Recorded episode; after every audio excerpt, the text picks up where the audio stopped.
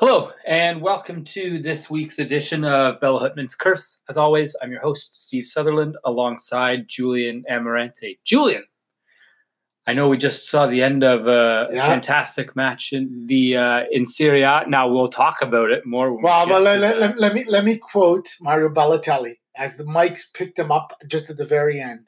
Siempre la Juve, tutta la Juve. I mean, he was right. I mean, we just, uh, I mean, the, the- you know, when you play Juve in games like this, you got to beat the referee too. That's the problem. well, not just the and the bookies. Well, I mean, that's what I'm saying essentially. But yeah, you have to beat the referees.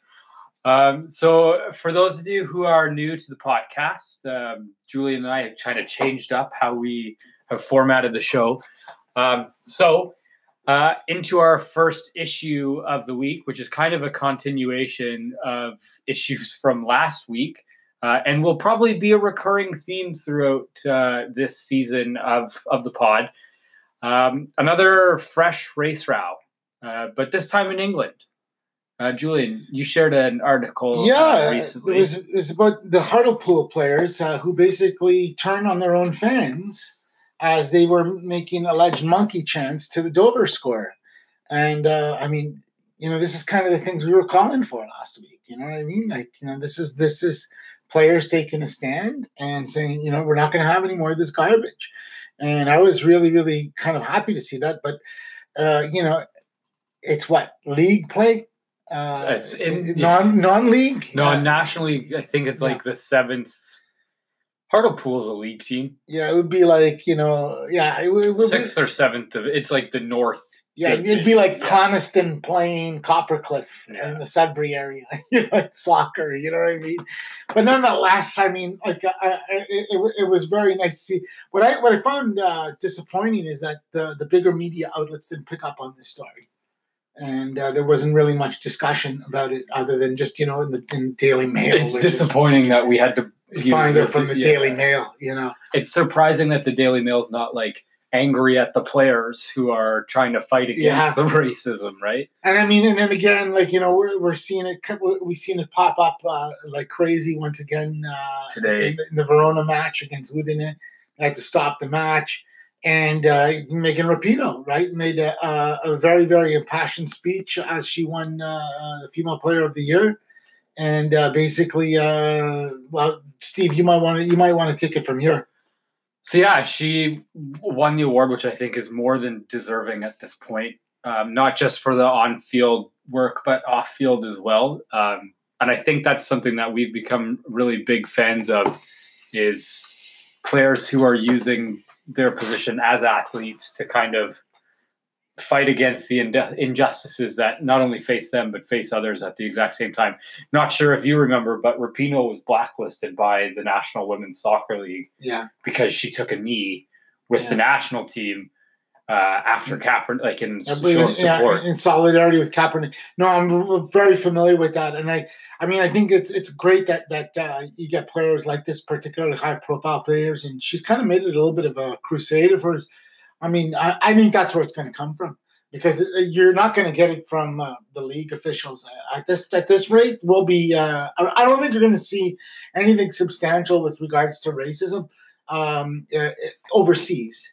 I, I hold out the, the prospect that it could happen here in the ML, with the MLS, but we never get that kind of racism in, in football stadiums the way we've seen in, in continental Europe or, or even the UK. Oh, yeah. Yeah, uh, not yet, uh, but uh, nonetheless, I mean, I think that's what it's have. It's going to have to come from the players. Do you think it's going to come more from the women's? Like, do you think the women's game will end up being more progressive? Just statistically speaking, there's a lot more out female soccer players fighting against issues of homophobia that will probably Steve. take on. I, I don't even think it, it, they already are. You know what I mean? Uh, they already are far more progressive than the, than than uh, uh, the men's game, and I, I, don't see them taking a step backwards. I actually see them um, going further. You know, Well, I mean? they're they're right now. They're do, there's a big fight uh, on their hands is uh, health insurance. Yeah, well, equal pay, like you know, for crying out loud. Look at this. I mean,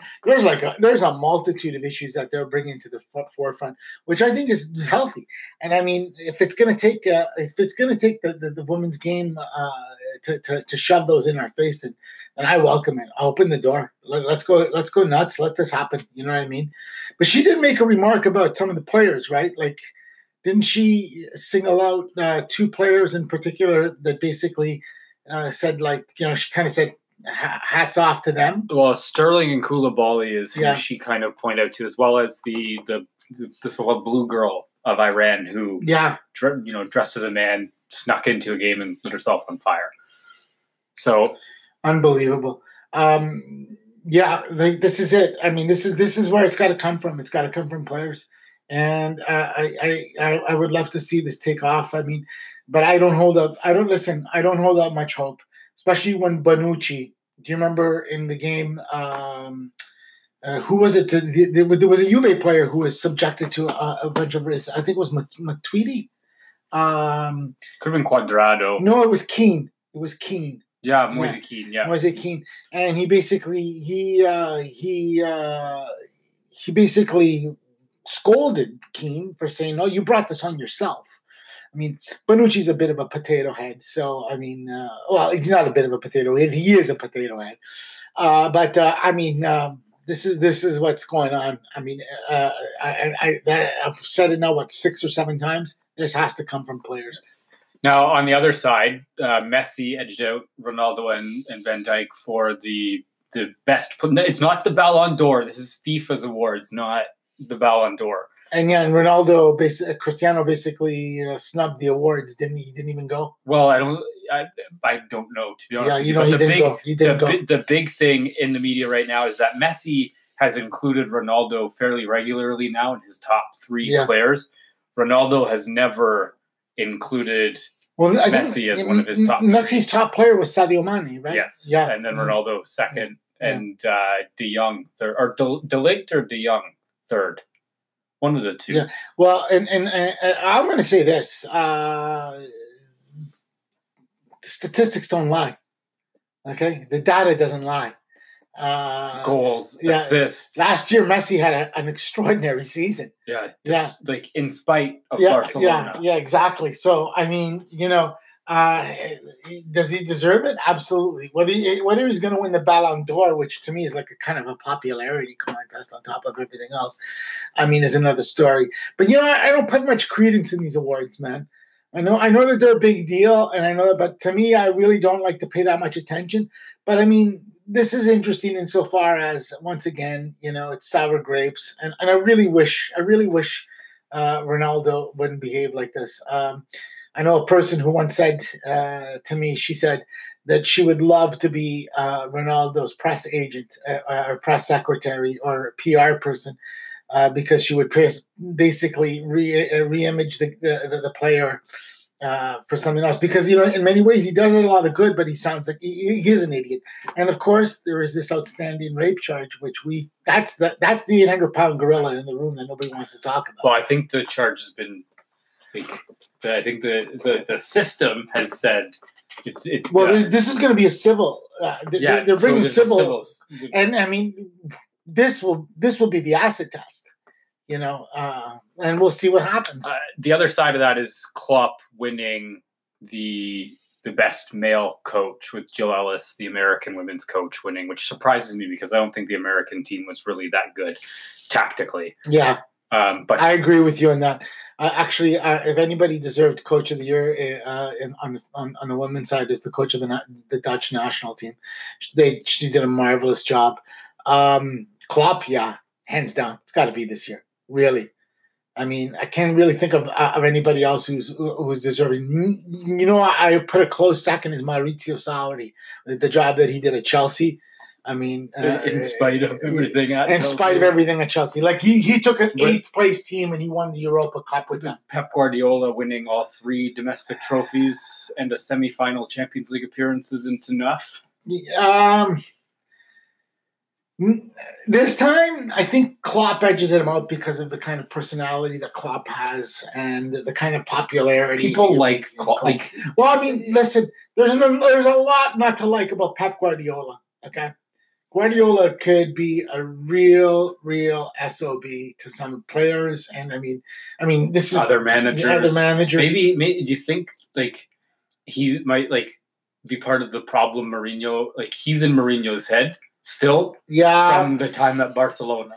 But I mean, I mean, you look at the way he treated players like like Samuel Eto'o, okay, Yaya Toure, uh, even even Ibrahimovic has a, a case to him. Guardiola could be a real like like again, you know, a real real son of a bitch, and uh, you know, if you keep shitting in the well, don't be surprised that you get E. coli when you drink from it next time.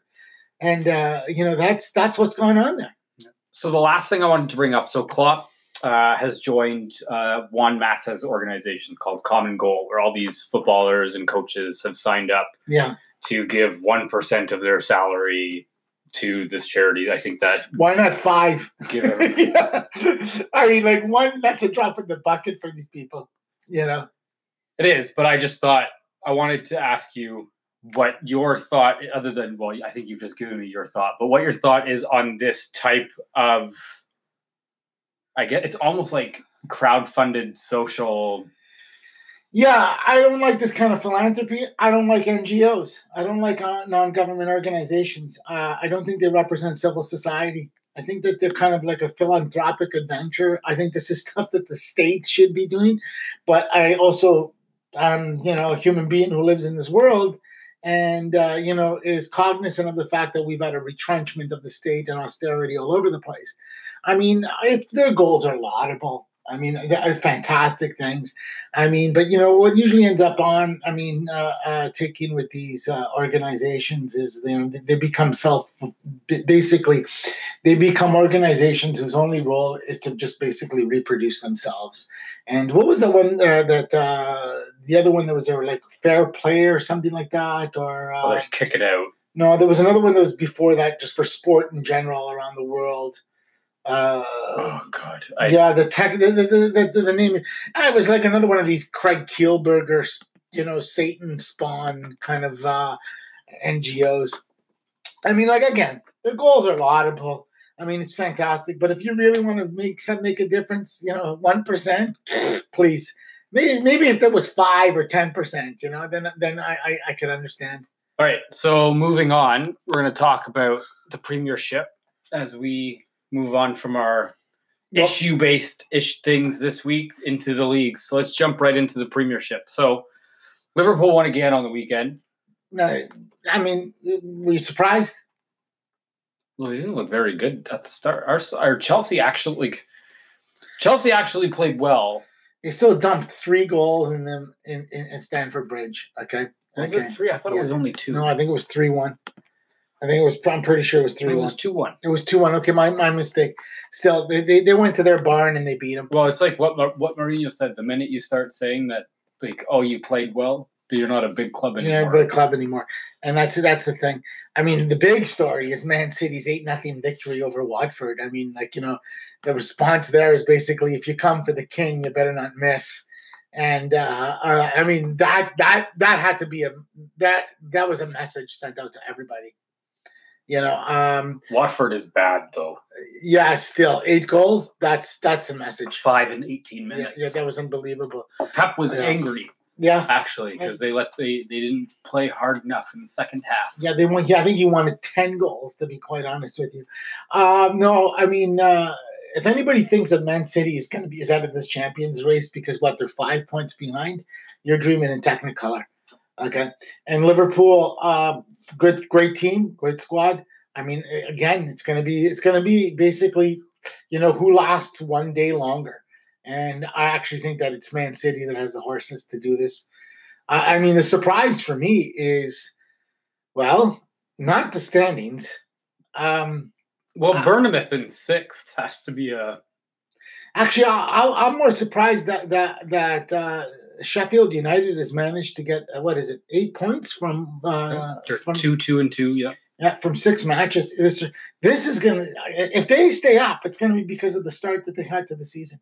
They need this because come Christmas time, I have a funny feeling this is when they're gonna have to. They're they're they're, they're gonna the, the wins and the goals are gonna be few and far between. Yeah. Definitely. But it's been good to watch Bournemouth. West Ham put a shellacking on the most lackluster Manchester United side. I know you have opinions on Ole being let go and who should come in. Uh, we differ in opinion on that. Well, I'm not sure. If, I, I just don't think. Um, I don't. I mean, last year when he had this great run, I was of the opinion of yeah, give him the job. I mean, he, he's earned it. And then you know you started to hear some of the you know people who are much more much smarter than I am in this game saying maybe it's a, maybe it was a mistake to lock him up uh, for such a long contract at this case. That's looking to be true.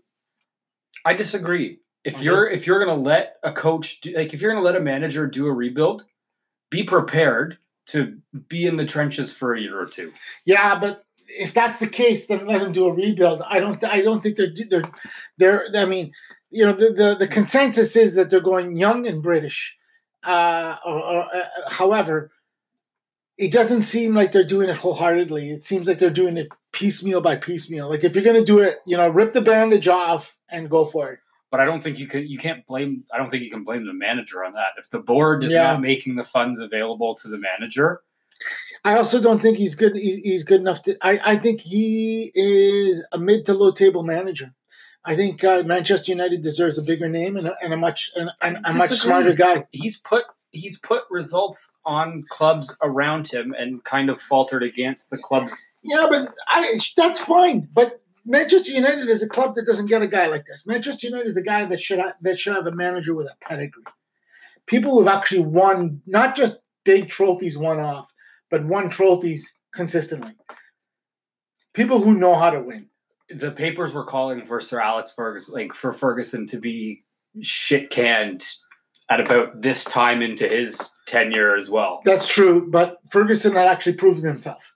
He had won the Cup Winners' Cup with Aberdeen, and he had pedigree. Okay, uh, Solskjaer as a player has proved himself. As a coach, no, and it's a different it's a different kettle of fish. And I think that the people that they had, have had an opportunity with, um, they they should have taken a chance. I will say this, though, however, I will say this that uh, one of the things about about this, um, he does Solskjaer is not getting anywhere near the support the ma- a manager of his caliber with a team like that should be getting. He is not getting the support from from from the, the, the directors, the players. And uh, certain players, yeah. I think there are certain players that are playing well for him, but there it's it's very clear that there was like there was no plan. Yeah, and there is no plan to any of their games. And if you look at this, like even the game against West Ham, there was no plan there. No, well, I think there was. The players didn't execute at all. Okay. The, the tactically, they've been organized like better than I think I've seen them in five to six years. Well, do you think they're better than they were under Mourinho? Yes. Over the long term? Come on, think about they're that. the exact so Mourinho won them a European trophy. With a, now, let's look at the squads. Doesn't matter. He won a trophy. Look at the squads. Uh, trophies count. Yeah, that's it. Speaks at the end of the day. Uh, but then, then he was not good. Yeah, and then yeah, no. Last year was awful. Uh, I don't know if it was worse than this year, but uh, Mourinho Mourinho produced produced Silverwell. Where uh, I mean, look, look at the so, bright, look at the bright side. At least you're not Everton. Yeah, well, you have Van like well Van Gaal Van Gaal produced Silverwell, yeah, and they and they produced one too. I mean, these these were marquee coaches. Uh, I mean, uh, who I mean, they won trophies. I think in spite of the board. I think that the problems are really deep with Manchester United, and I think, you know, it's going to take I think it's going to take at least uh, two to three years. You can't fire like you can't fire the coach then. Well, I think you bring in a man with a five year plan. No club in the world will give anybody a five year plan. I wouldn't care. No. Liverpool did, and it's paid off in shades. They won a European Championship, one trophy, and the trophy, one trophy. The trophy. They haven't. When was the trophy? Win the league. Okay. Hey, they've won the European Champions League. Okay that is an accomplishment. Hey, absolutely. That's a huge accomplishment. But we Yeah. won. Like you, you, if you're going to compare amount of trophies, then Well, I'm talking about a man, bringing a man with a five-year plan. United over the same period Man- won man- more man- trophies. Man City, another guy with a five-year plan. Look at what they're doing. They They're, won trophies. they're going to run the table again for the third year. Hey, Well, they can't. They've Yeah. already. That's, well, I mean, that's what I too mean, they're going to run the table. I mean, they're going to they're, they're going to basically win over three years. No team will have ever lost as little games with as them. And Liverpool, uh, hey, they've made it to a European Cup final with Klopp. They've uh, the the Europa Cup final. They've won the Champions League. You can't argue with those results. That's the Champions League. That's the champions of Europe. Yeah. That is the toughest tournament in the world. It's harder than the World Cup to win, and he's won it. And that's it. You the, the teams of the Massimo Allegri, five championships in a row. Uh, you, uh, you know Z- uh, Zidane when he was at. Although you know how I feel about Zidane, but Zidane re- returned three Champions Leagues need, in a row. you need the referees to help you. Yeah, well, I mean, I mean, we, we can we can but- point to that, but the fact of the matter is that when you've got a plan, it pays Okay, off. but if you have a coach and but you need a board that backs you. yeah, that's if, it. That's if you have a coach that comes in and has a plan, support the coach then. Yeah, I agree. Like I think you you you get really angry at supporters for being on Rashford's case for not scoring goals. Then you got to get off the back of the manager as well. I, my my thing about the manager is is I, I'm I'm listen. He's performing as best as he can under the conditions. Uh, I just don't think he's the right guy. Uh, I don't think Just just like I don't think Who? uh, Giampaolo is the right guy at Milan or Valverde is the right guy at Barca. well, I don't think Giampaolo is the right guy anywhere, and I'm not sure he did it- Valverde could coach a mid-table team. he did a good job. He did a good job at, at Sampdoria last year, and that's why he got on onto Milan. But we'll get to that a, a little bit later. I mean, the thing is, is it's, it's, interesting. There is a dearth of coaches right now. I mean, unless you're looking for Massimo Allegri, and and if you want that kind of like rigid style, shit, uh, then you go. But Allegri has built champions at every team that he's been at. He won the championship Uh, with Milan. Allegri, uh, Allegri inherited a Yeah. lot. Well, he didn't inherit a big deal at Milan, and he won a championship No, there. I'll, I'll give Yeah. you that. And he sustained very, very good, a good team at Juventus. Everton still crap. That's yeah, that's sad. That That's sad. That's sad. That's sad. Marco Silva. Now there's a coach that should be fired. And it's sad too because Marco Silva is actually a smart guy. He just seems to be a personality problem there. Uh, Wolves definitely not being the team that we expected them to be at the start of the season. I, I, although, let's wait. I'm willing to give Wolves at least six to eight weeks to see where they will be in six to eight weeks. I'm gonna still say somewhere around there. I actually think they'll move up higher. Okay. All right, moving on. Serie A. Well, all I'm going to say is this: Milan is just horrible. They're they're Yeah, talk about the they're- derby. They're, they're, that that match was unwatchable. Uh, although I got to say, big props to Inter Milan for executing, and uh, the Inter could have easily scored four or five goals. Uh, Inter is proving each game I, that I see them that they're going to be a team of the future. Uh, if not this year, I don't think they're going to win anything major this year. Uh, I would love to see them push for the championship, but uh, uh, there's again they brought in a man where they've given him three years on a plan, and he's going to produce. And they're backing him. Yeah, and they're going to produce. He's going to well, he, he he's pretty much said, "Look, I'm not coming here if you're not going to back me." And uh, you know, he you know for all for all for all intents and purposes, he, he is a crummy human being, but he wins, and and I think he's going to be doing the same thing with Inter. I mean, other other than that, I mean, the other things that that, that surprise me is Fiorentina in the basement. won. It's like 19 games now in a row without a They're win. unbelievably bad. Um, I'm, I'm glad to see uh, the provincial clubs uh, still kind of pushing forward, like Torino, Atalanta, uh, Brescia. Um, Italian football is exciting to watch again. I mean, there are a lot of games where it's three, four goals, uh, sometimes seven goals between teams. They're attacking, they're defending. It is it is exciting and it is good to watch once again. Another league that's been really good to watch is La Liga. You have thoughts. Uh, first, Granada, top of the table based on games played. They only got so they beat Barca on the weekend, and they only got promoted this like this. This is a promotion year for them. Now I don't expect this to last, but this is exciting. You look at the top two teams of the top Yeah. teams on the table. Look at look again. Six to eight weeks from now, uh, Sevilla was in first place just up until they lost to Real Madrid. Um, look, this year is going to be interesting. Um, uh, you got Bilbao in second place. Um, uh, th- this is going to be a dogfight this year. Um, I actually think that we're we're we're going to see. Last week I said uh, I can see Atletico sneaking through the, the middle. Um, but I can see that if, this pace con- uh, continues, squads two to seven, because I don't see Granada hanging on. Granada last year hardly won a game away from home. If you look up uh, up their stats, um, and I was in in the second division uh, uh, of Spain, Yeah, where, where like you know you're not playing uh, uh, the best teams, and if you can't win away from home, I mean, what the what the hell? But I think that from Bilbao, Real Madrid, Barcelona, Sociedad, uh, Sevilla, and Atletico, I think you're going to see a dogfight. My comment on this is uh, Valencia. Talk about shooting yourself in the foot. Getting rid of Marcelino, a guy who basically brought him to, uh, won the Copa del Rey, brought him to the final of the Europa Cup, and then they basically said, get out of here.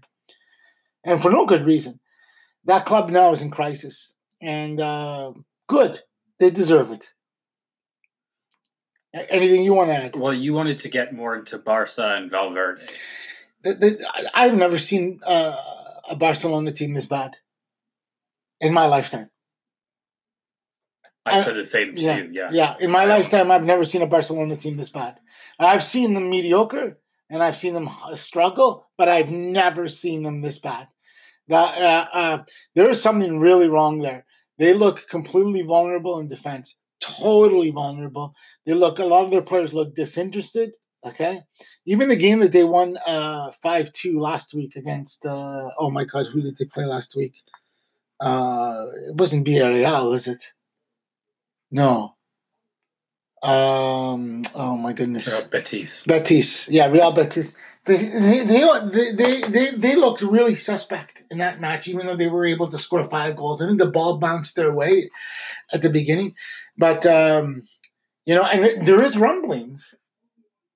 Dare I say that uh, you know there's been rumblings that, that Messi has been has been in contact with his Argentinian mafia over there at, at Inter Milan. You know, I don't believe it, but the team just looks disinterested. So he, I've, I've seen Newell's today was him actually just saying, if the kids want to go, then I might go home. But it's more about the kids being comfortable at this point. So I don't know if he wants to uproot his family. He seems very much the family guy and would rather. I can see I can see Messi retiring very soon.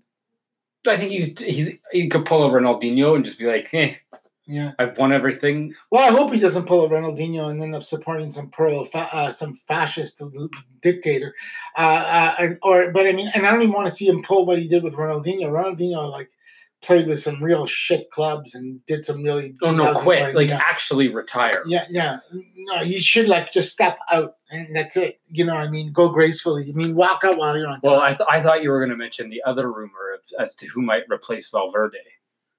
I don't know. Mourinho, I told you. Oh yeah, yeah. This morning, this afternoon, we talked on the phone. I'm so sorry. The you know what, rumors man? that That, I, that would I would listen uh, for pure. Well, I know how much Drama. you love Bobby Rob. Like you Yeah. love Robson, right? So Mourinho going back to Barcelona.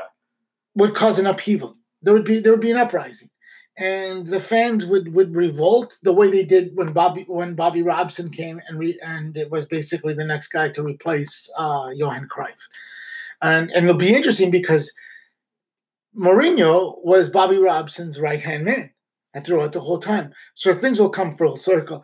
I mean, when I when you told me that, I got to be honest with you, I laughed out loud. I mean, I just, I mean, I don't see it, but man, would I like to see it? That would be insane to have Mourinho at Barcelona. Yeah, I, I agree. It would be absolutely, I mean, complete, complete, like you know, like that's like Trump winning the election again. You know what I mean? Okay, we're gonna take a quick break. When we come back, uh, we're gonna get into the rest of Europe.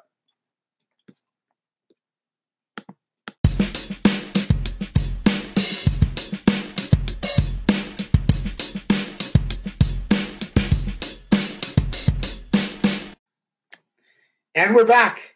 Uh, before we begin, I'd, I'd like to uh, send a big shout out to our only listener in Mongolia. And, uh, buddy, if you're listening, send us an email. Tell us what you're doing. Tell us where you're at. And uh, maybe we'll come and see you. Okay.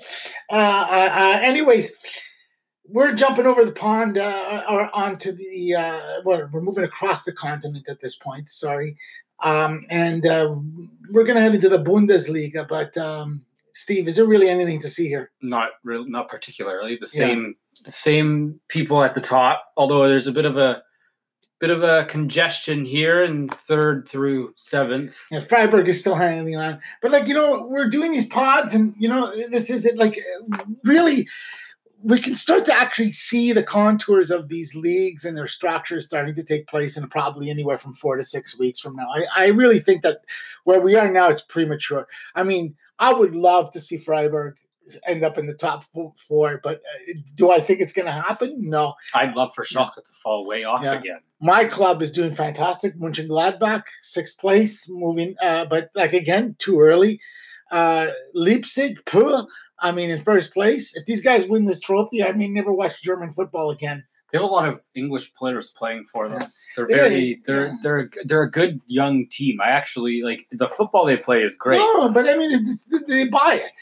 Well, so does City. Yeah, so does Paris Saint Germain. So does Barcelona. So does so Juventus. This is the this is the, the rot that's killing our game. Juve actually buys it though. There's a difference. Juve buys the trophy. Well, what did, what did Mario Balotelli say again today? Siempre la Juve, tutto la Juve. uh, going away from Germany and moving on to Portugal, which actually much more exciting. Well, we, we got a nice uh, we got a, a nice explanation from uh, um, uh, our friend uh, Gio uh, on uh, this little club called Fa- Family Cow. I guess did I get it right? I hope I got it right.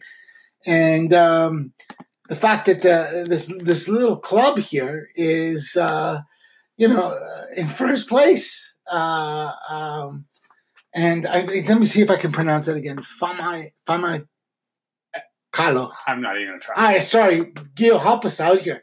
But uh, wow, uh, I mean, this is like a nobody club. This is like, uh, well, they beat Sporting on the weekend. yeah, which is a big deal.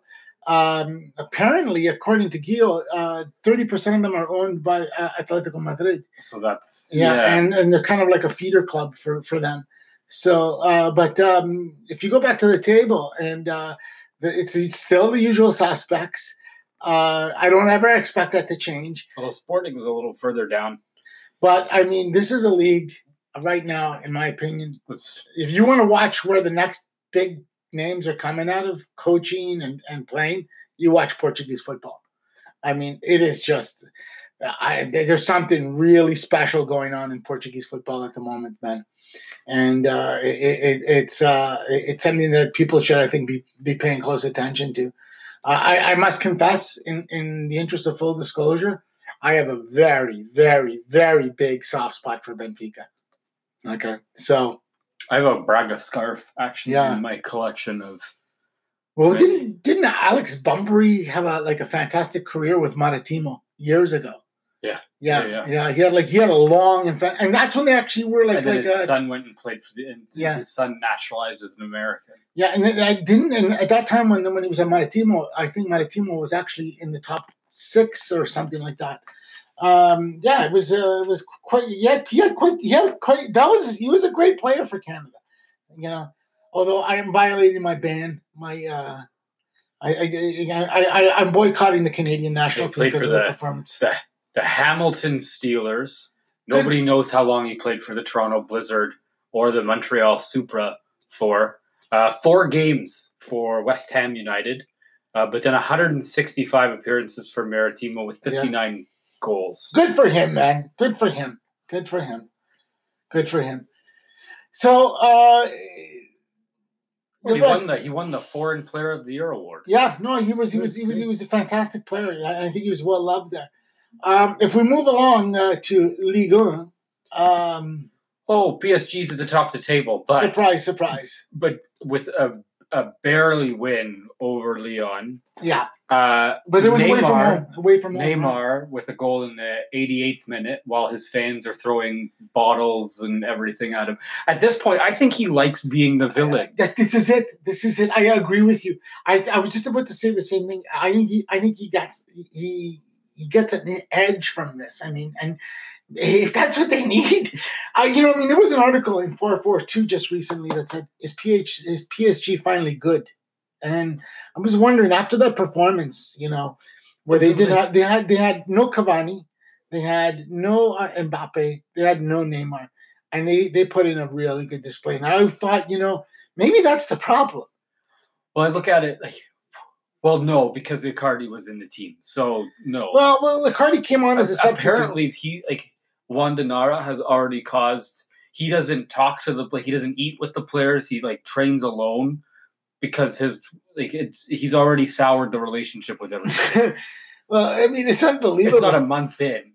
I mean, like I tell you something. The way Angel uh, Di Maria played, um, but there, there's there's a side story to that, and maybe I'll bring it up when we talk Champions League. I'll, I'll- bring that up. Yeah, that'll be Champions more League. important to talk about that. Yeah, yeah. Um, I, I- I just like that Rennes is in, fi- in fifth place because I want to see my man Renato Sanchez keep playing better and better. And, no, he's at Lille. Sorry, my my apologies. Rennes is actually a good team too, uh, but uh, he's at Lille, and Lille is not doing very good actually. So anything else kind of. no, puh. This is this is. I mean, we're too early. We're This just too Uber, early. The Uber Eats League. Uh, Yeah, the Uber le- e- le- eats league. uh, like for crying out loud. Like you know, I a piece of me dies every time I do this pod because we have to talk about this goddamn commercialization that is in hyper accelerated mode that is just destroying the fabric does of this it game. does it make you happy that the Premier League is no longer the Barclays Premier League? No, I know. I, I, I'm just like I'm. I'm upset that there's still a Premier League. It should be just Division One, and they should be all part of one cross nationalization, cross subsidization. I want back. You know, I want. I want to turn the clock back 35, 40 years for Christ's sakes. You know, but uh, Well, uh, Yeah, it ain't gonna happen. Speaking of something that's making sure that it's not going to happen, let's move on to the Champions League. and another piece of me dies. Yeah. Okay. I want to. I want to. I want to tell the story that I was reading about uh, in in uh, uh, El País.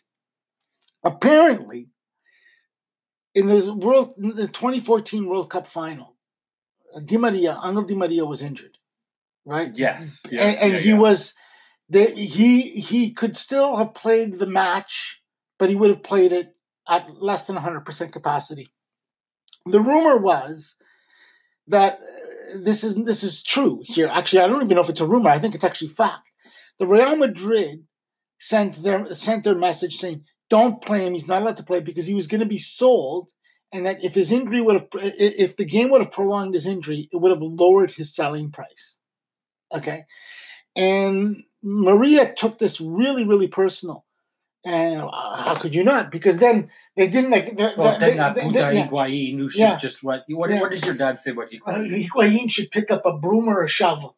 Okay, but um, getting back into that, apparently, you know, and then he comes back to Madrid, and boom, he's sold. So, and apparently, that match was, uh, which, which, if you've watched that match or watched the highlights, Di Maria is like that's the Di Maria we all knew.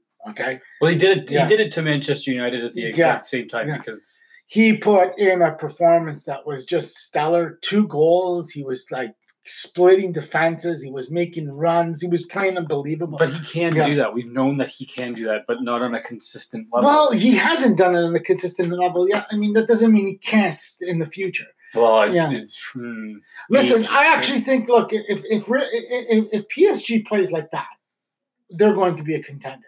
It's one game. I, I It's one game. But to me, it's not. It's not because of that. It's because of the changes they've made in midfield. They brought in two players into the midfield that have completely changed everything. Yeah, I agree. Idrissa Gueye Yeah, from Everton, who was not Yeah. utilized properly, and Ander Herrera, who they got on a free, and I it, it, it, No, it- they, they, they've got something behind them that they don't have to worry about anymore. You're right. And, and they've also they've also they're also deep in that regard in the sense Well, that the players that well, and Tuchel is Yeah. Tuchel has them playing the system that he wants Yeah. them to play because you're seeing, you know that the the it's really three strikers. They don't have winger. It's like normally if he's playing his best players, it's really three strikers. So the wing backs are getting forward, Right. but you're seeing the two guys in the midfield hold things together. hold yeah. and move like, Yeah. and play kind of No, like they're playing east west. good point. well. Good point. And and uh, but I mean, it's one game, right? It's one game. But I will say this. Um, I think uh,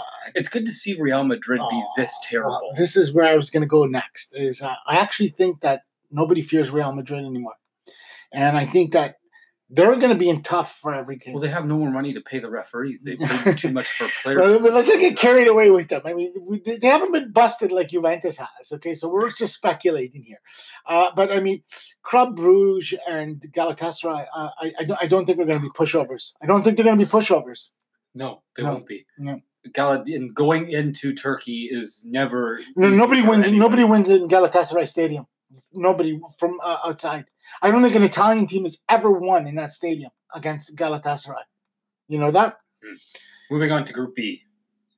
Uh, look, I mean, we, we talked about this. You know, you, you like to get on Spurs is this this thing They called being Spurs. it. They were Spurs, up- this Spurs. They were They're up up 2-0. two nil. They're not playing. They're not. They were not playing slouches. Olympiacos. That's a tough fixture. But but the, the problem is going to be even Red Star is not an easy fixture when you have to go to play in their stadium. I will say one thing about this. There is something going on at Tottenham, and I don't think it has to do with the fact that they're lousy. I think that there's a morale issue, and I don't think their coach is into it anymore. I, don't, think some of the players are. I don't think that some of the players are into it anymore. I think what's happening is that uh, a lot of these guys are, uh, you know, they're they're realizing that there's there's the board, right? There's the issue. Uh, the board is not putting the money. And put this in perspective: where was Tottenham before Pochettino was there? Pochettino. Who or was, Pochettino. who was the coach just before him? I I don't remember, but uh, but just remember where they were before that, and look at where they are now. So So he's There- done an there extraordinary is- job. there is. But Levy's case has always been to make Well, money. they're- Look they're- they're- they did, they're- sale they're gonna- of Bale and Yeah, they're going to be the new Arsenal. well, this is just Yeah, typical. They're going to be the new. Arsenal, just to finish in top four, and they'll be happy with getting that Champions League place. Uh, group C, no, well, yeah, Group C. Here, I want you. This is the Atalanta group, so this is tough for you. Uh, it was tough. uh, I mean, they, they got a lesson. They were schooled. They admitted it. Yeah, yeah. Well, I mean, look, at the beginning of the tournament, they said flat out that we're not going to play uh, a kind of conservative style. We're going to go in with our style. Uh, we want this to be an experience for us, a learning experience. And, uh, well, it, it's going to be a learning experience for them. I mean, particularly if they play like that. Uh, and I mean, if they if they show up, listen, if they lost four nothing to Dinamo Zagreb, okay, uh, can you imagine the mess that Man City would make out of them? Shakhtar are Yeah, yeah, do a number on Yeah, exactly. Well, I hope not. I hope that uh, Gasperini uh, changes it up a little bit. Yeah, and tightens things up. Yeah, Uh, Group D, uh, with probably the match of the the round, was Juve Atleti. A fantastic game. I got to watch it. It was yeah. I didn't watch that game. I must confess. so. It was really good. I was happy with the result.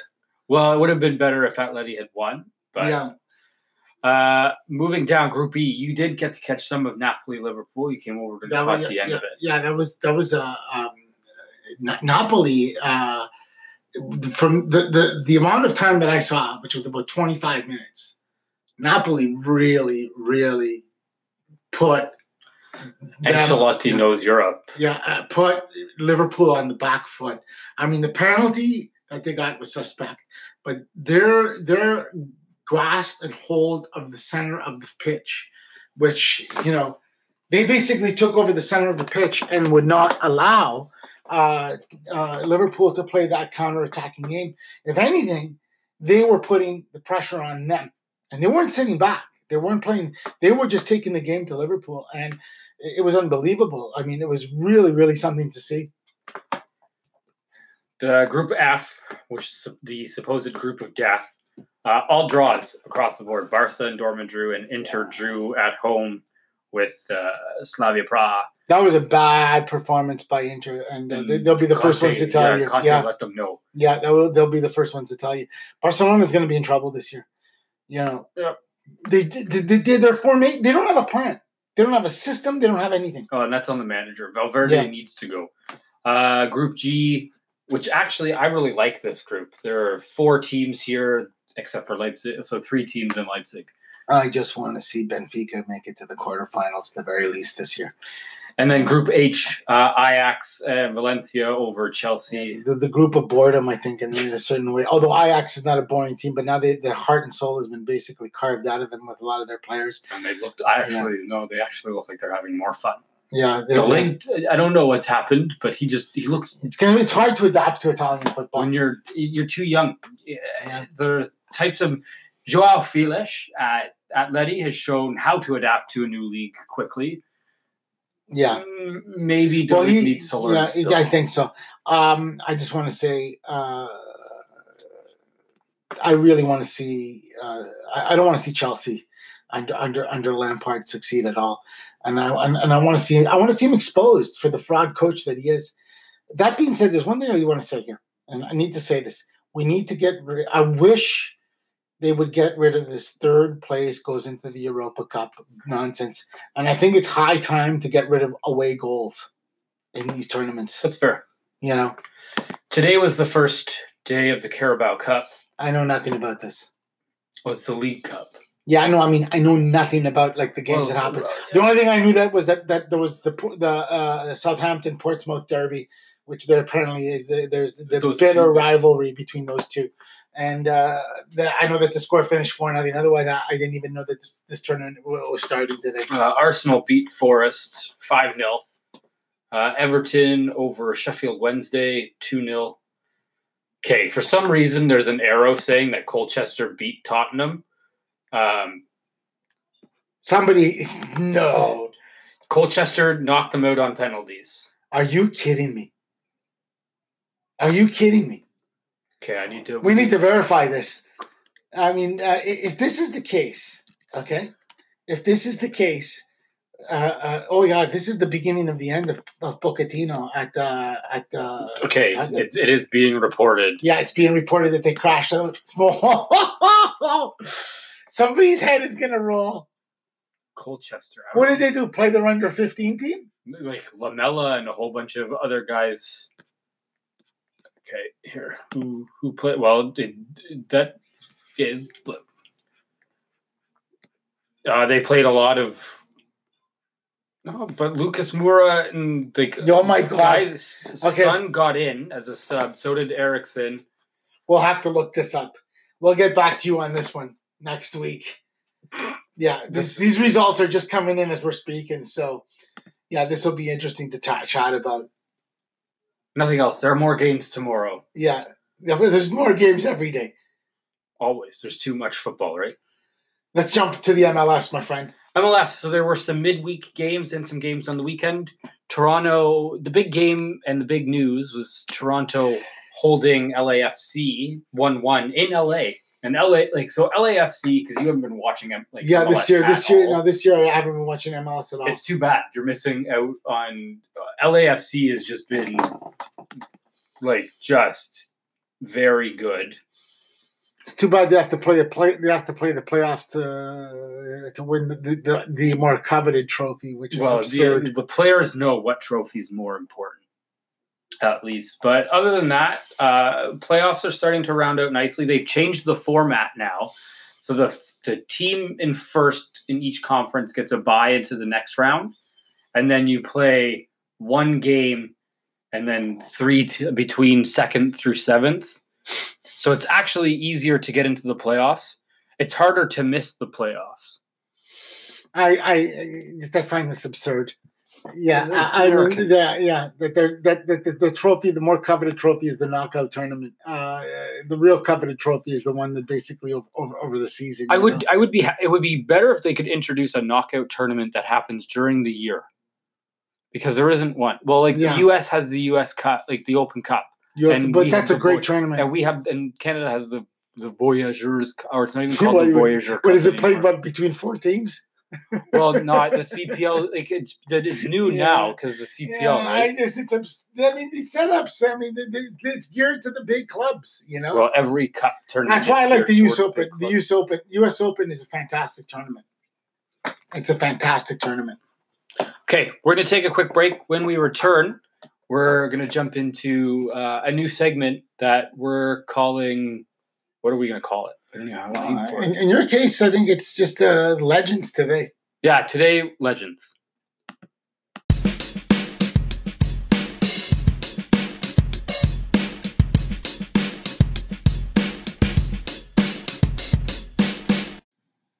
Hey everyone, we're back. Um, this is a feature that we're we've decided to do on the pod. We're going to try to do this as regularly as possible.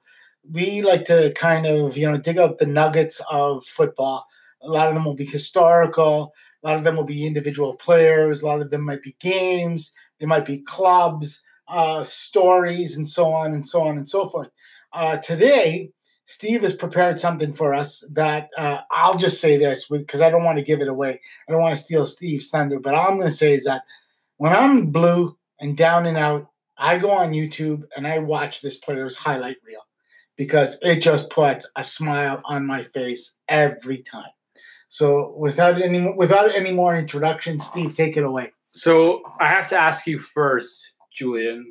Uh, when you think of the when you think of a, a footballing cult hero, was there like a player at your club that really wasn't like he was a cult hero? Not just like not like Maldini, but like is there a player that is like a cult hero? So think of guys like Eric Cantona or like Riquelme. Yeah, Gigi, Gigi Riva was probably probably the closest one uh, to, to that. You know what I mean? And Juan Scafino, you know, but, uh, like that. Those those guys were kind of considered like like that kind of cult hero, But those guys still won trophies, right? big time. Okay. Now, can you Now, think of think of a player that's never won trophies, but has been a uh, uh, uh, uh, is so beloved Uh, not uh, only uh, for his club but like outside JJ Okocha, okay, uh, who was basically the Nigerian superstar. I mean, what a talent, okay? Talk to any Nigerian you meet from any generation, and they know who JJ Okocha is. Uh, and uh, the, the man never really won anything of any major significance. So what about one of the greatest English players never to win a league title? Well, I don't want to give this away, but Well- you're forcing me to, man. So should I? Yeah. I mean, the great Matthew Le Tissier. I mean, just an extraordinary. Like, if you take one look at this guy, even the way he looks, his physical build, you would say this guy is too big and too fat to be a soccer player, In And- the position that he played in. particularly the position he played. But the minute this guy got the ball at his feet, he would walk through everybody with a finesse that Maradona didn't even have at times. Okay, and the goals he scored, like there was really never a time where I watched this man score a shitty goal. Every goal was like high quality, uh, uh, highlight reel stuff. It was just unbelievable to watch, and it's like the way he saw the field. so he he's not actually English. I know. So he's from Guernsey uh, and switched allegiance to the the English national team and only got eight eight caps. And it's Glenn Hoddle didn't like him Well, nobody did at the time because he was he was he was overweight. well, and he was lazy. Yeah, lazy. Yeah, Alan Ball was his coach at Southampton and pretty much did the exact same thing that Ferguson did with Cantona or that anybody who had Riquelme in their team had to do was okay, you don't run, you don't track back, just we'll give you the ball and you do what you do. well, we'll build the team around you Yeah. to service you, which is, to be honest with you, smart coaching. Okay, like you know, when you got a when you got a a, a virtuoso concert violinist, what do you do? Do you, do you go say, "Here, buddy, uh, go dig trenches for your other buddies"? No, no. You support the, you know, you you, create a backing band that basically you know accents the the, the, the virtuoso, and Le Tissier was one of them. Period. So he played his entire league career at Southampton, so 443 games between the first division and the premiership when it came into And, its and, and that, there, there's another check mark in the box for the guy. Okay, Gabriel Batistuta with Fiorentina, although he ended up at Roma at the end, and he was also at Boca, but he played for one club. Yeah. That's so well, cool. no, he did end up going and playing uh, for Guernsey FC. Uh, that doesn't count. With his brother, he wanted to play with his brothers. His Yeah. brothers were good. What he was like, what, good. 42 at the time? Well, he was also part like owner at that Yeah. time, so they signed him as like a, a part-time player because of fixture congestion. Um, second highest scorer at Southampton be- behind Mick Channon, and is the first midfielder to score 100 goals in the Premiership. Say that again. Only Say that the again. Premiership era. Yeah, say that again, please. First midfielder to score 100 goals in the Premier League. Say no more. Uh, and he was voted uh, PFA Young Player of the Year in 1990. Yeah. Uh, known from his prow- for his prowess from the penalty spot, 47 out of 48 I know. from the from the spot. And he was a free kick specialist of like of extraordinary proportions. He actually also scored a hat trick. Uh, so yeah, I remember that match. in, in the lead up to the into the World Cup, Yeah. and then they still didn't take him, and people in England were furious Yeah. over it. Um, so, and this was he, Le Tissier says in his biography at this point that like this is when he knew I'm I'm going to be done soon. Yeah. Um, so this was a player who, who who he couldn't last 90 minutes on the pitch at the peak of his career. Uh, didn't care to press, track back, or really anything that would exert him No, you you, got you got at all. The team's role was to get the ball to him. Yeah, well, his technical ability, natural flair, creativity, and penchant for the spectacular made up for his flaws and then some. Think of it. Uh, someone online describes him as a crossbreed between Riquelme and Dimitar Berbatov, born in Guernsey. I don't know about Dimitar Berbatov. The touch I, I'm going to say something. and the laziness. Well, like- the laziness. There's a lot of players who are lazy like but had the touch. Like Ah, Berbatov has of of that like of the Premiership era. Berbatov does have one of the silkiest touches. Do you remember the one where he keeps the ball in on the like as it's going out and he flicks it around the player and he turns the yeah, like yeah. No, but there, there is, there is, there. Listen, I, I want to say something here, which might be heretical in some circles, but listen to me. I, the, I've never seen Georgie Best play. Okay, like that was before my time. But the video I've seen of Best, okay, that Le Tissier had the skills of George Best. Okay, didn't have the pace of George Best or or or the the you know the longevity on the field. Although the, both of them kind of like flared out at the end. But I mean, this guy. I mean, that's the whole point. That was when football was football. And like Southampton stayed in the Premiership because, because of him. Yeah. you know. uh, so to know the influence of Le God as he Yeah, is referred to by for sure. I love fans, that. uh, it's worthwhile to look beyond, you know, lack of trophies and even beyond what people in England think. Um, the class is unquestioned because you have Xavi, who said, you know, when they were at home, the, the only when they finally started sending the Premiership videos Yeah, to Catalonia, yeah. every week there was at least one goal that was scored by Le Tissier Letitia. and he would say, you know, he stays at Southampton. It's incredible because he could play for anyone. And now the other funny story is, so he's also a cult hero at Bilbao. So Bilbao, Explain this to me because I don't understand this. well, Bilbao has this, you know, players who play for Bilbao tend to stay at Bilbao. Yeah. So they love the one club man. So they actually have an award that's given out to players who never played for Bilbao but spent their entire career So At cool. one That's club. so cool. and Le Tissier was the first player to ever receive the one club man Nice. award. So I have to ask you, I'm going to give you my favorite two goals Okay, that okay. Le Tissier has scored, and then I'll let Okay. you. So the chip on Schmeichel in '96, where he dances through like three Yeah. United defenders. But I think the best one, because we talk about free kicks, the free kick routine against Wimbledon in '94. the one where he bought, where Well, someone passes it to him, he he flicks it up. and then he, and and he just volleys volleys it. Yeah, that's that's his- one of my favorites. his yeah. volleys are so slow, right? Yeah. There's like nothing fast to his game. Even how he doesn't even kick the ball hard. There, there is one goal where he gets the ball at half field and he just tracks through everybody. I can't remember who it is. It's on the highlight reel. I think it's Villa. yeah, and he comes in from he comes in from the left, Like, and he basically steals the ball from one of these guys and then tracks right into the middle and basically leaves like four players in his wake, walks straight down to the keeper, walks around the keeper, and then just taps the ball in the net. That's one of my favorite goals. And the shots, like the shot, the long range, the goals that this guy scored from long range. That's something that's really that that, that is just marvelous to watch. Well, people don't shoot like Yeah. that anymore. And yeah, a cannon. And and like don't forget that's when the ball actually weighed like a brick, okay? When when when soccer It balls wouldn't. mattered. Now it's like a Nerf ball. Like this guy would hammer it from like 30, 40 yards. And like he would like on the inside of the post, the goalie didn't even have a chance. You know what I mean? I mean, he was he was tremendous. I mean, I like them all, but like my favorite one is the one you talk about. Is that that that that that volley which he just did, did and then all of a sudden he just and like it's like He just It- turns around like and it's a only receptor. it's only he hit it on the net. Like he curls it in, like right on the inside of the post, and it's unbelievable to watch. Yeah, So overall, there are few players that have had teams built around them yeah. in this way.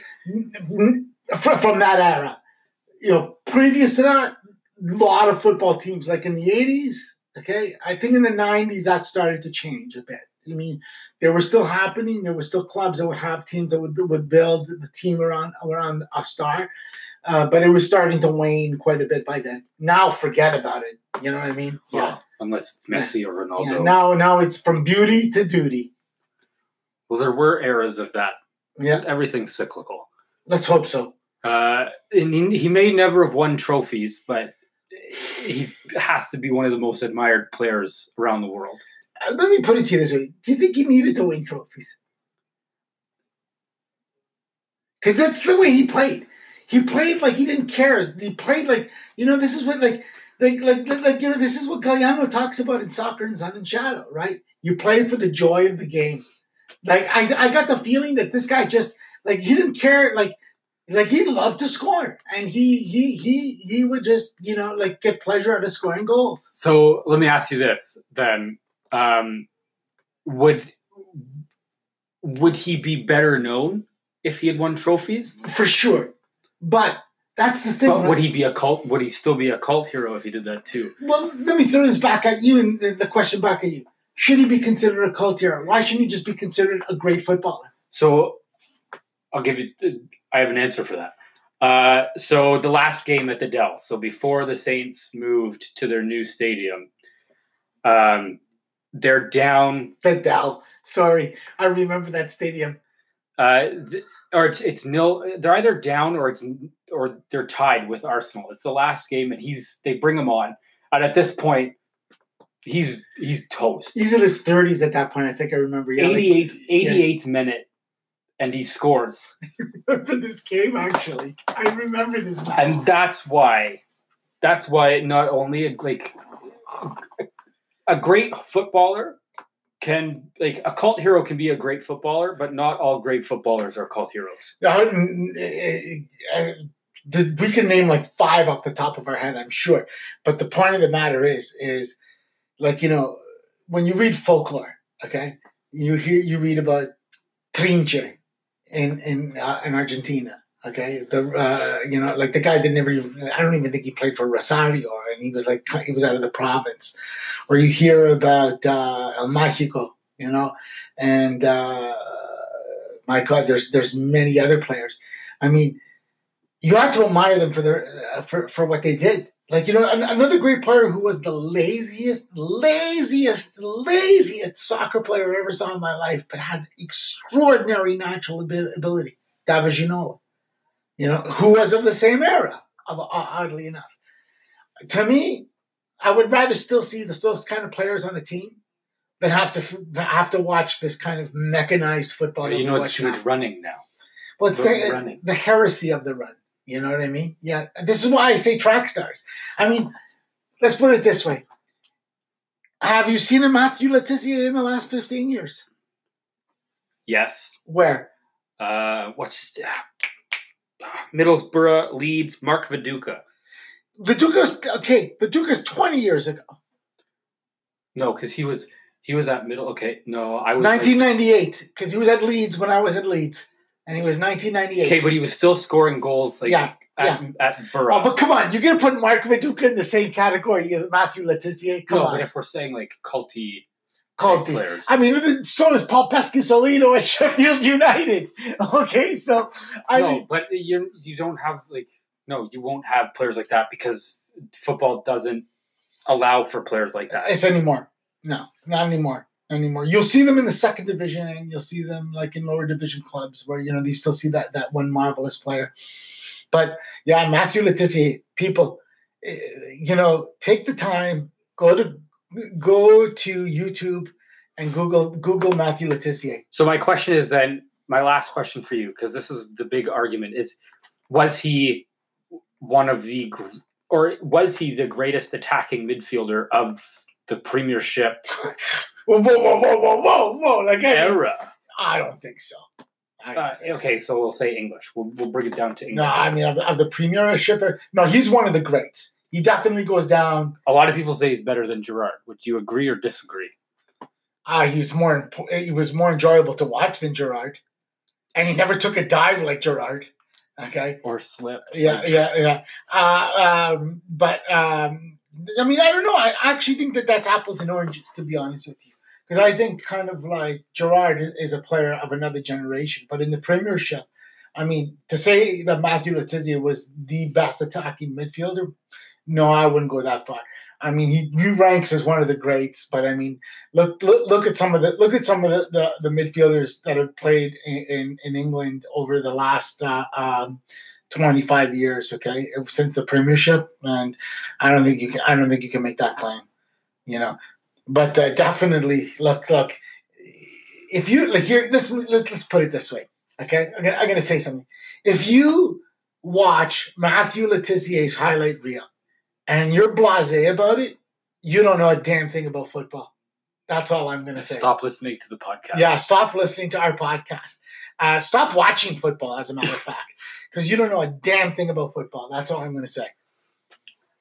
Um, so what I'll leave everybody with is so when we post the podcast up on our social media channels, um, tell us who your cult heroes are. We all have different clubs that we support. I was just going to ask if that is that our question of, of the week. Yeah, I think so. Yeah. Cult, cult, Cult heroes. heroes. Who's your cult hero outside of Le Tissier? Like from my okay, so I have to pick a player from my club. Well, you dude, that's fine Okay, with you, it man. should That's be. fine with It you. should yeah. be. Pick a play like you. I can. I got three or four of them myself, but I, I sure. I mean, it- it's it's what you like, right? It's it's easy for me to say Cantona, but I'm not going to say Cantona. But I'm going to pick a different player that played for United, uh, and only ever really did one, maybe two, really big things that fans still chant his name when we play this team. Diego Forlan. hey, man, shake it down. I I, I always thought Forlan got got a bad rap. There were just a lot of strikers in the Yeah, club at that yeah, time, yeah. right? But the, the goals he scored against Liverpool are, are will Legendary, go down in legendary. history, right? Yeah, I mean, uh, the guys that number one, the, the, the big cult hero that I will always like is um, is Gabriel Batistuta. But Batistuta finally kind of got his pedigree. But Batistuta was like, you know, he he stu- he stuck it out with Fiorentina when they re- were relegated, and he stayed with them.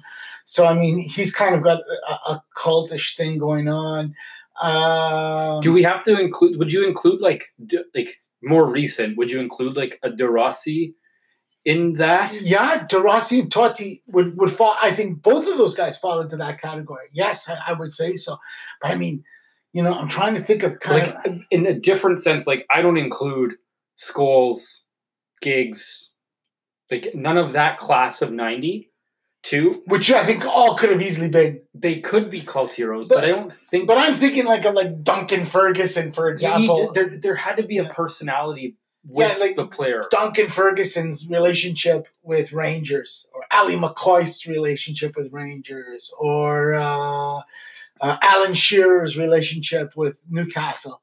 Um, I'm trying to think of other guys. There was a guy who used to play for Brescia, whose name was Dario Hubner. Okay, who they went berserk over, and he played like until until his uh, his late thirties. Um, and there was a, also there was the guy who used to play for Livorno, and I can't remember his name. It's driving me crazy right now. Actually, trying to remember who was a cult hero for them. Uh, I mean, man, th- th- there there there are tons of, in Argentina, like uh, Bochini for Independiente. Um, there's tons of these guys. There's like stories after story after story after story. Like you know, like uh, the, right now, uh, if I could just draw your attention, if you really want to see how this cult phenomenon works, there's two documentaries which are really the most self-serving football documentaries I've ever seen. One for Boca, one for River.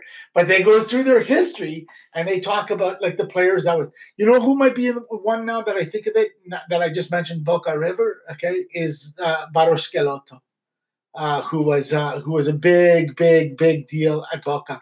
Playing in Riquelme's testimonial next yeah, week. Yeah, yeah. I mean, like, like, there's there's tons of these guys. You know, El Matador, Marcelo Salas at uh, at uh, uh, at River Plate. You know what I mean? I, that match, the Libertadores matches this weekend, I believe. Yeah, yeah. Or this week. This I think it's week, yeah. week. Might Anyways, today or tomorrow. Yeah, but I mean, getting back to this, I want to ask you: Is Yeah. there is there a Canadian? Is there any? Mobilio. Okay, the man Domenic Mobilio. Okay, the man who scored the one goal against Brazil, and Vic Rauter went next. Mobilio. Okay, I'll always remember that game. But no, I mean, yeah, uh, for me, That's a, that. Yeah. that makes sense. You score one goal like that. he scored that one goal against Brazil. I mean, uh, the, the, to this day, I, I hear I hear Vic Rauter every time. Every time Vic Rauter comes on, but there was, I mean, um, the Canadian players. Um, I, I'm going to say it because I'm a softie for him. Uh, Craig Forrest, man, What what about what's his name that played at Fulham? Pes- Peschisolido, No, not no, not Paul. The other ah, the, the Polish guy. defender. Yeah, I can't remember his name now. I can't remember his name. But Peschisolido was like a Canadian phenomenon who was like a major cult hero at Sheffield United. I mean, when they were down like in the second and third divisions, like he was like considered like a major. These are the guys. I mean, these are the guys. Like if you're in England right now, okay, and you live in like towns like well, not Bury, but Bolton, uh, uh, Nottingham, Stoke. Stoke, no, those clubs. You see these guys at the local pub. You see these guys at the grocery store, at the Sainsbury's, for crying out loud. Those are the cult heroes. You're not going to see any more cult heroes because you know what? They're busy in their gated houses and you know driving their their uh, Lamborghinis from practices. You know they're not drinking at the local pub anymore. I mean, you know what I mean with with with, with, with uh, the people. So you know there you go, right? I mean, Anyway, yeah, I mean, So like, I'm, please- I'm getting all teary eyed. so please throw in uh, throw us your cult heroes, uh, and if you have any ideas for what we should talk about on one of these new segments that we have going, please let us know what you think.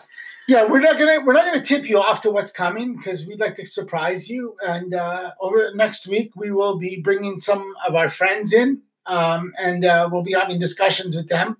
And uh, we'll be surprising you with some features like this. Uh, really good pick, Steve, and really well done. I surprised. I, I really talk about- enjoyed this I was discussion. going to talk about the Canadian national team, and I'm glad I didn't because that Yeah. would have been a waste of time. You just would have upset me. Yeah, probably. Okay. Uh, so, like like we said, check us out Twitter, Facebook. You can email us uh, bella.hootmans.curse at gmail.com. Uh, thanks for listening. Thanks for listening. Be good and be safe.